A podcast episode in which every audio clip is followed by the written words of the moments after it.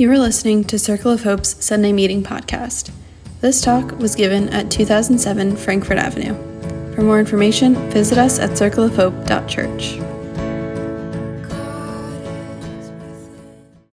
Okay, first, I want to uh, send the kids upstairs with Amy and Laura, where they'll continue the meeting. Um, secondly, um, excited to introduce Sam uh, today. Um, Sam's uh, prepared a few thoughts uh, for us. Um, he's going to share some things. Um, Sam is a is formerly a pastor in the Assemblies of God Church. Uh, now is a systems analyst, data strategist.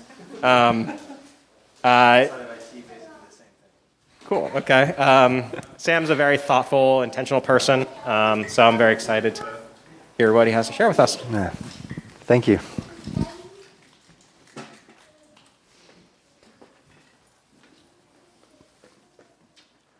I just first want to pause on that last song. That was moving for me. I really appreciated those lines. Making amends between father and son, and if you haven't one, rest in my arms. My spiritual director once commented that it can take a lifetime to learn to have a new father.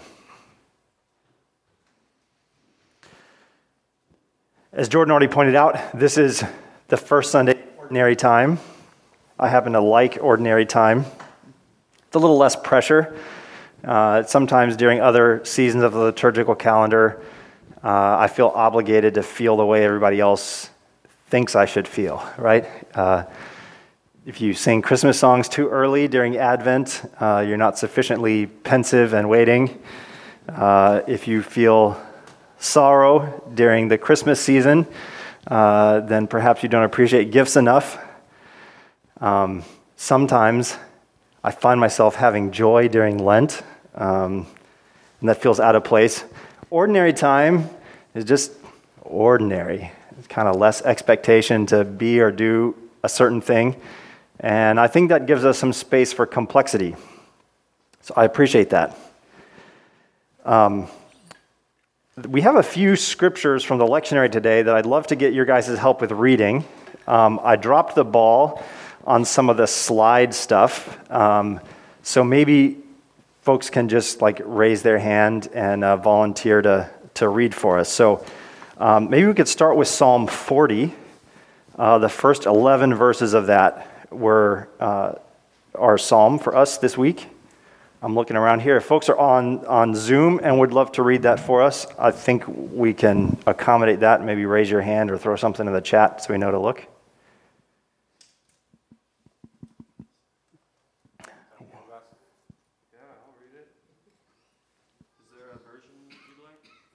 Whatever works well for you. I waited patiently for the Lord. He inclined to me and heard my cry. He drew me up from the desolate pit, out of the miry bog, and set my feet upon a rock, making my steps secure. He put a new song in my mouth, a song of praise to our God. Many will see and fear and put their trust in the Lord. Happy are those who make the Lord their trust who do not turn to the proud, to those who go astray after false gods. You have multiplied, O Lord my God, your wondrous deeds and your thoughts toward us. None can compare with you. Were I to proclaim and tell of them, they would be more than can be counted. Sacrifice and offering you do not desire, but you have given me an open ear. Burnt offering and sin offering you have not required. Then I said, Here I am. In the scroll of the book it is written of me, I delight to do your will, O my God. Your law is within my heart. I have told the glad news of deliverance in the great congregation. See, I have not restrained my lips, as you know, O Lord. I have not hidden your saving help within my heart. I have spoken of your faithfulness and your salvation. I have not concealed your steadfast love and your faithfulness from the great congregation. Keep going. Uh, I think that's about verse 11, right? Yeah, do not, O Lord, withhold your mercy from me. Let your steadfast love and your faithfulness keep me safe forever. Amen. Thank you. We maybe could have just played a U2 song there, uh, at least have to make the reference. um, would someone be willing to read Isaiah 49, 1 through 7? Bryant called our attention to the first part of that. Uh,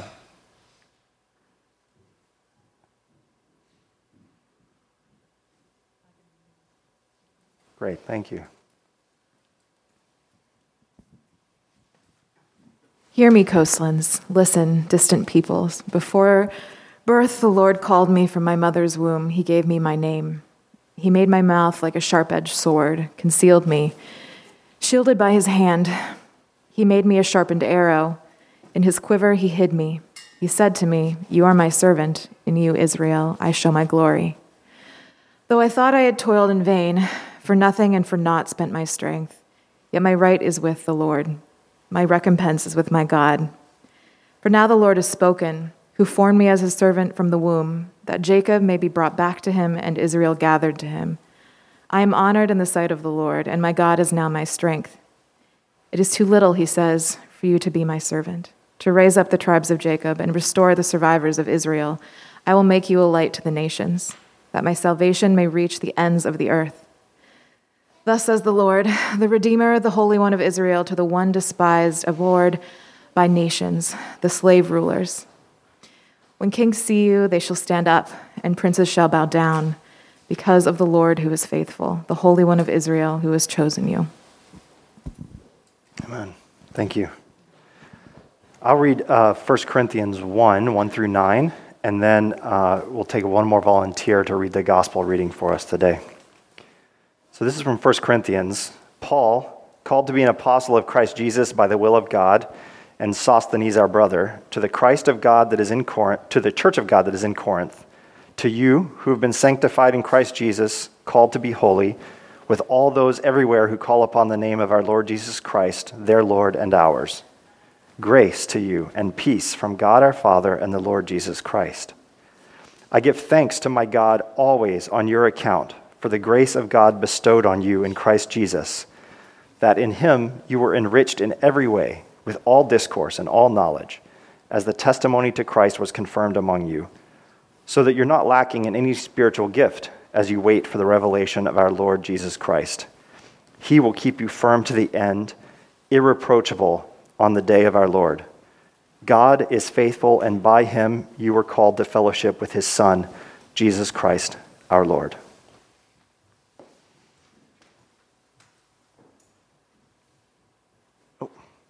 I'm going the wrong way here.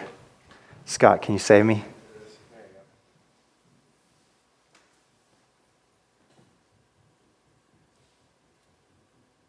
Any takers? Otherwise, you have to listen to me read this and then talk for like 10 more minutes. Great, thank you.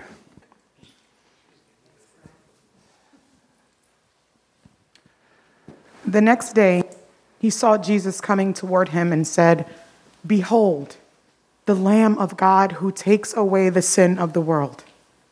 He is the one whom I said, A man is coming after me who ranks ahead of me because he existed before me. I did not know him, but the reason why I came baptizing with water was that he might be made known to Israel.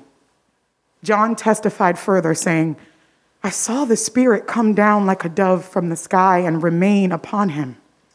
I did not know him, but the one who sent me to baptize with water told me, On whomever you see the Spirit come down and remain, he is the one who will baptize with the Holy Spirit. Now I have seen and testified that he is the Son of God. The next day, John, there again with two of his disciples, and as he watched Jesus walk by, he said, Behold, the Lamb of God. The two disciples heard what he said and followed Jesus. Jesus turned and saw them following him and said to them, What are you looking for? They said to him, Rabbi, which translated means teacher. Where are you staying? He said to them, Come and you will see. So they went and saw where he was staying, and they stayed with him that day. It was about four in the afternoon. Andrew, the brother of Simon and followed uh, Peter, was the one who the one of the two who heard John and followed Jesus. he first found his own brother Simon and told him, We have found the Messiah, which is translated to anointed. Then he brought him to Jesus. Jesus looked at him and said, You are Simon, the son of John. You will be called Cephas, which translated to Peter.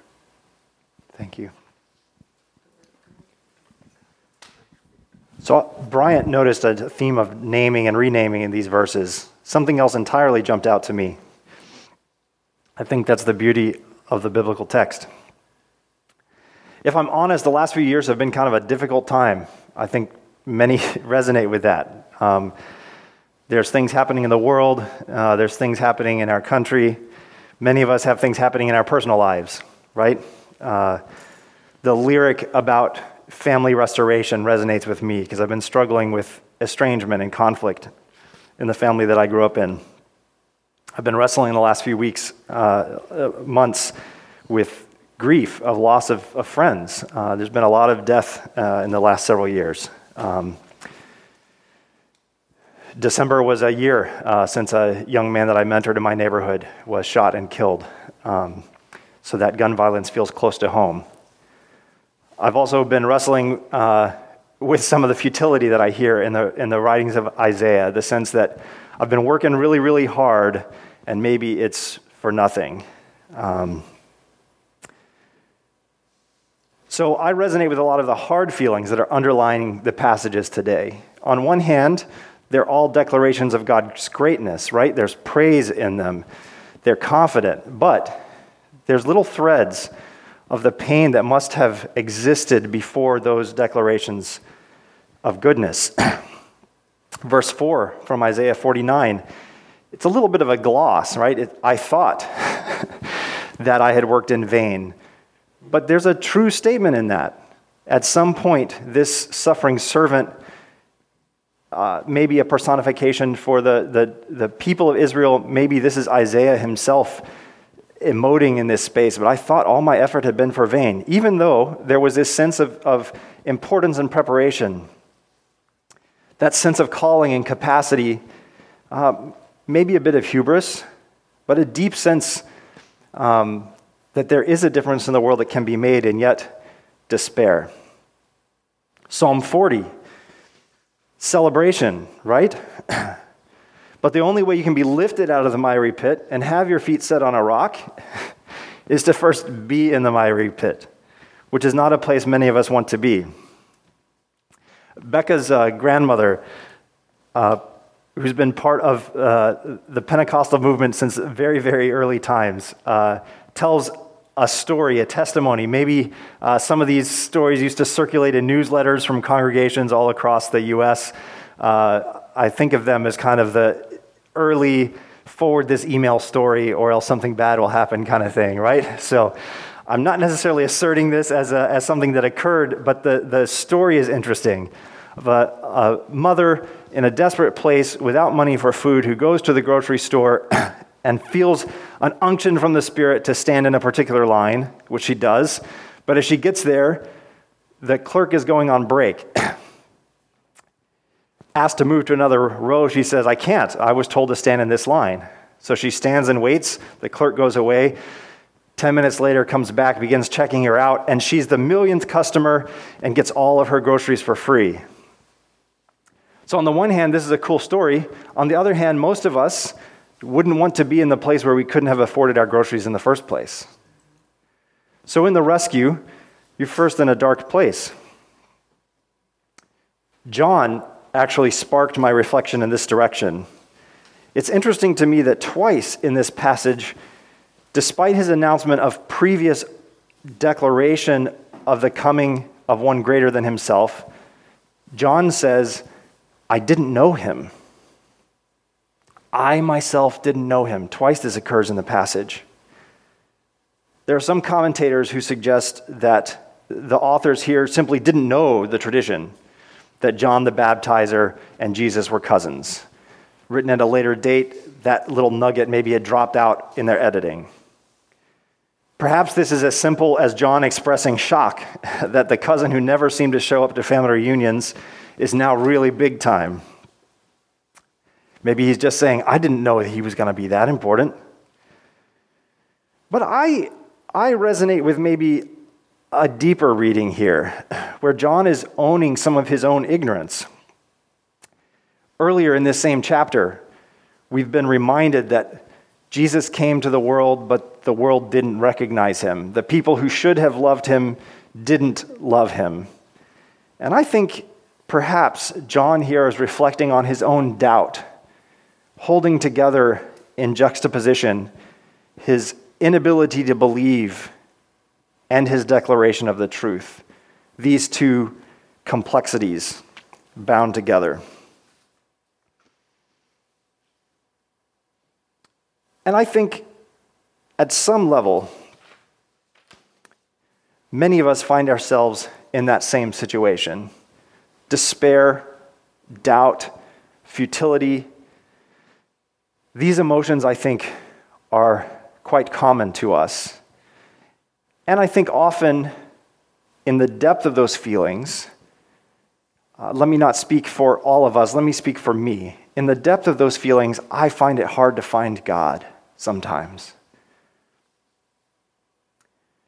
Earlier this year, uh, well, not this year, we're now in January, but last year, in the last 12 months, um, I was feeling some of that despair. Um, lots of things had gone wrong, close relationships were breaking down. I was being told by people I trust that I wasn't the person I'd hoped I could be. I even picked up the phone and called a friend And his question to me, as it often is, is So where are you with God? And I had to own that, uh, you know, I'm not, I'm not confident that God cares about me. And if he did, why does he let all this crap happen? I don't understand that. So I told my friend Steve, I said, I really just need to know that God can see me. The next day, that was a Sunday afternoon. The next Monday, we had friends coming for dinner cousins of my young friend who had been shot. They were coming because one of the young men in their family had just been arrested uh, for some activity in New Jersey, and they really weren't sure what to do from there. So I was upstairs taking a shower, getting ready for them to come. I told Becca, I may not even come downstairs. I'm not sure that I can deal with this right now. And my phone rang. I look at the phone. It's my I say friend, Mike. At that point, we hadn't talked in about six years. And our last conversation had been really uh, complicated. He holds to some conservative views of the world. And there was a little bit of conflict for us. So the first thought that went through my head is, what did I put on Facebook? that was the only reason I could think for him to be calling me. I'm sure I'd said something quite offensive. He was calling to explain to me why I was wrong. So I started to ignore it, and then I thought, well, I might as well get it over with now. It's not going to get any better later on. So I picked up the phone and I said, Hi, Mike. What's up? And he says, That's what I need you to tell me. I just had a sense from God that I should call you.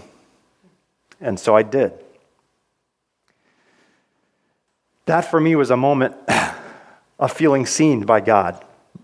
Maybe there's a coincidence here.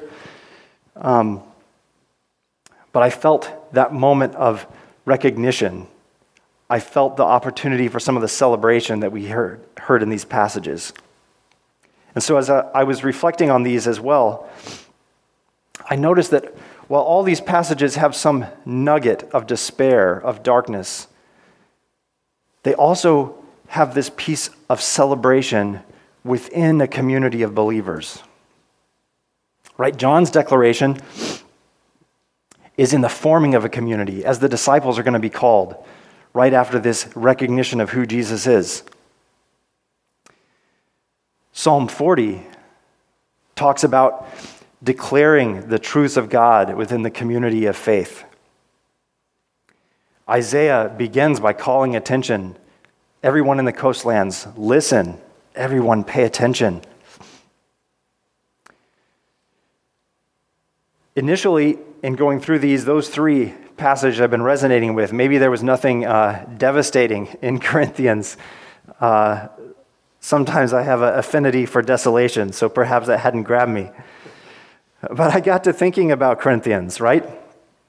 And here is that same community idea. Paul giving thanks whenever he thinks of the people in the church in Corinth. In grace, we're enriched with the right words and the right knowledge. We're called to be with the saints together with everyone in every place who calls on the name of our Lord Jesus Christ. The testimony of Christ strengthens us as we wait for the revelation of Jesus. It's the people around us, it's the fellow travelers with us who have everything we need to be sustained, even when it's hard to see Christ. As we wait for an epiphany, perhaps, in the ordinariness, the mundaneness, the complexity of our lives.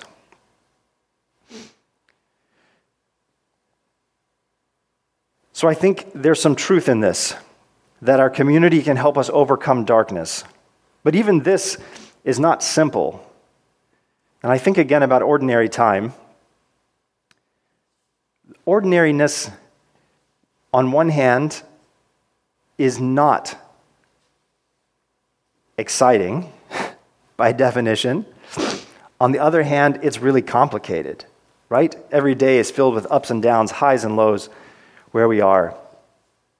So, as I think about this thread of community meeting our need to see God, to be sustained through the ordinary times of life, there are a few places here that I still have questions. As I reflected on these, I thought, who really is in our community? This people who, all the, all the people together who call in the name of our Lord Jesus Christ. And how do we balance that inclusion with safety, right? Rich Mullins has a, a funny quote. And I think he actually is telling this story as, as a quote from a, uh, from a professor that he once had. But it has this idea that God can speak to us through any number of people, right? Rich Mullins says God spoke to Balaam through his ass, and he's been speaking through asses ever since. So if God should choose to speak through you, don't think too highly of yourself.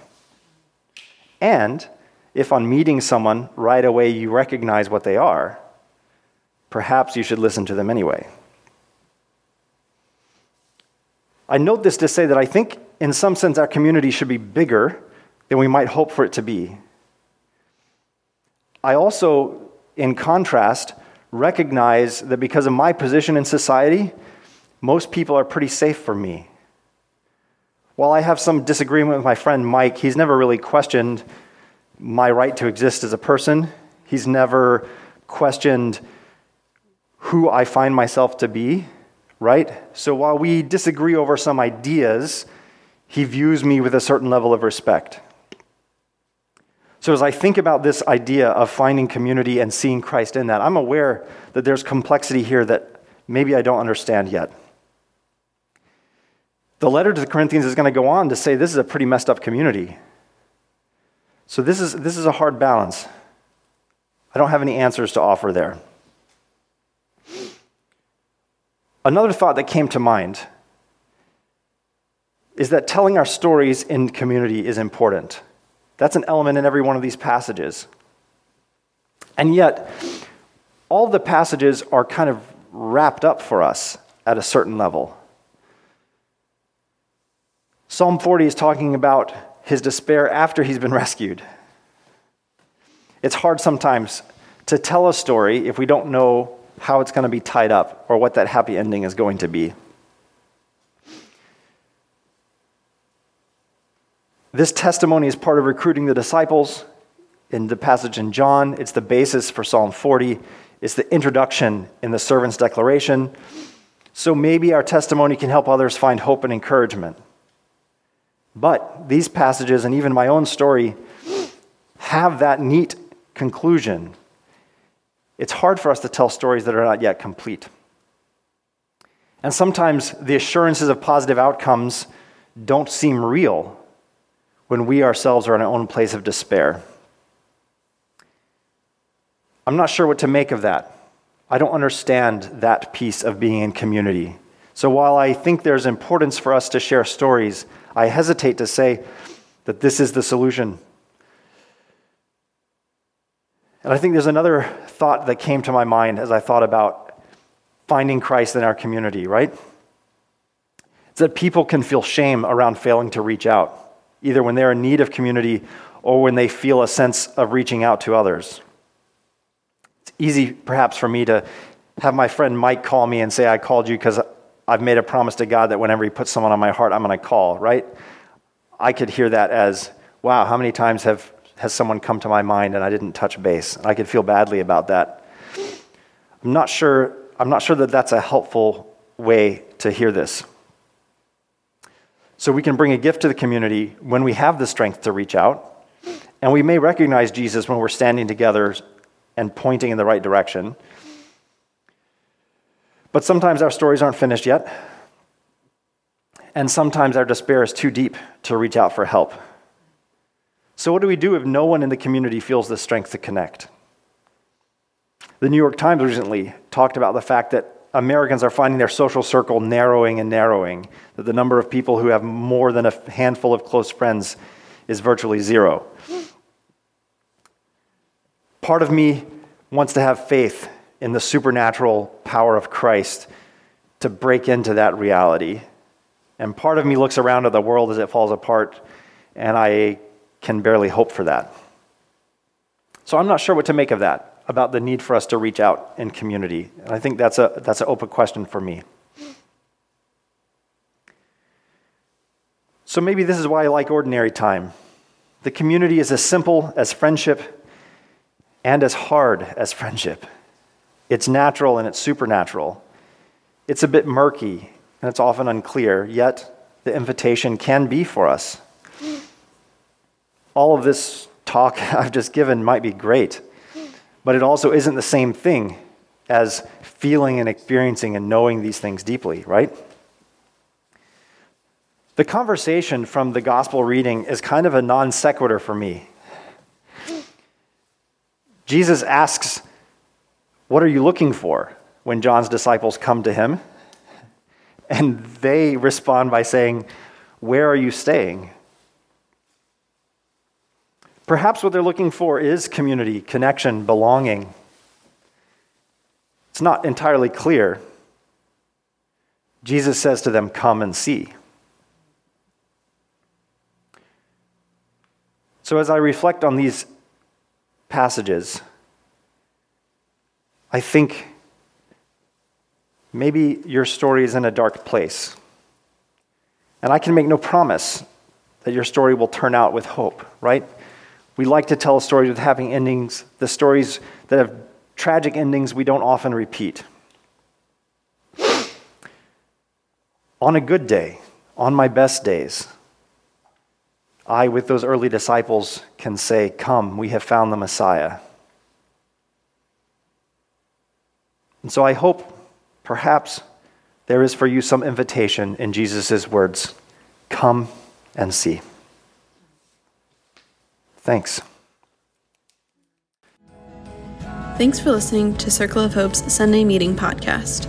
If you want to talk about it or get connected, visit circleofhope.church. You can also find us on Instagram or Facebook at Circle of Hope Net.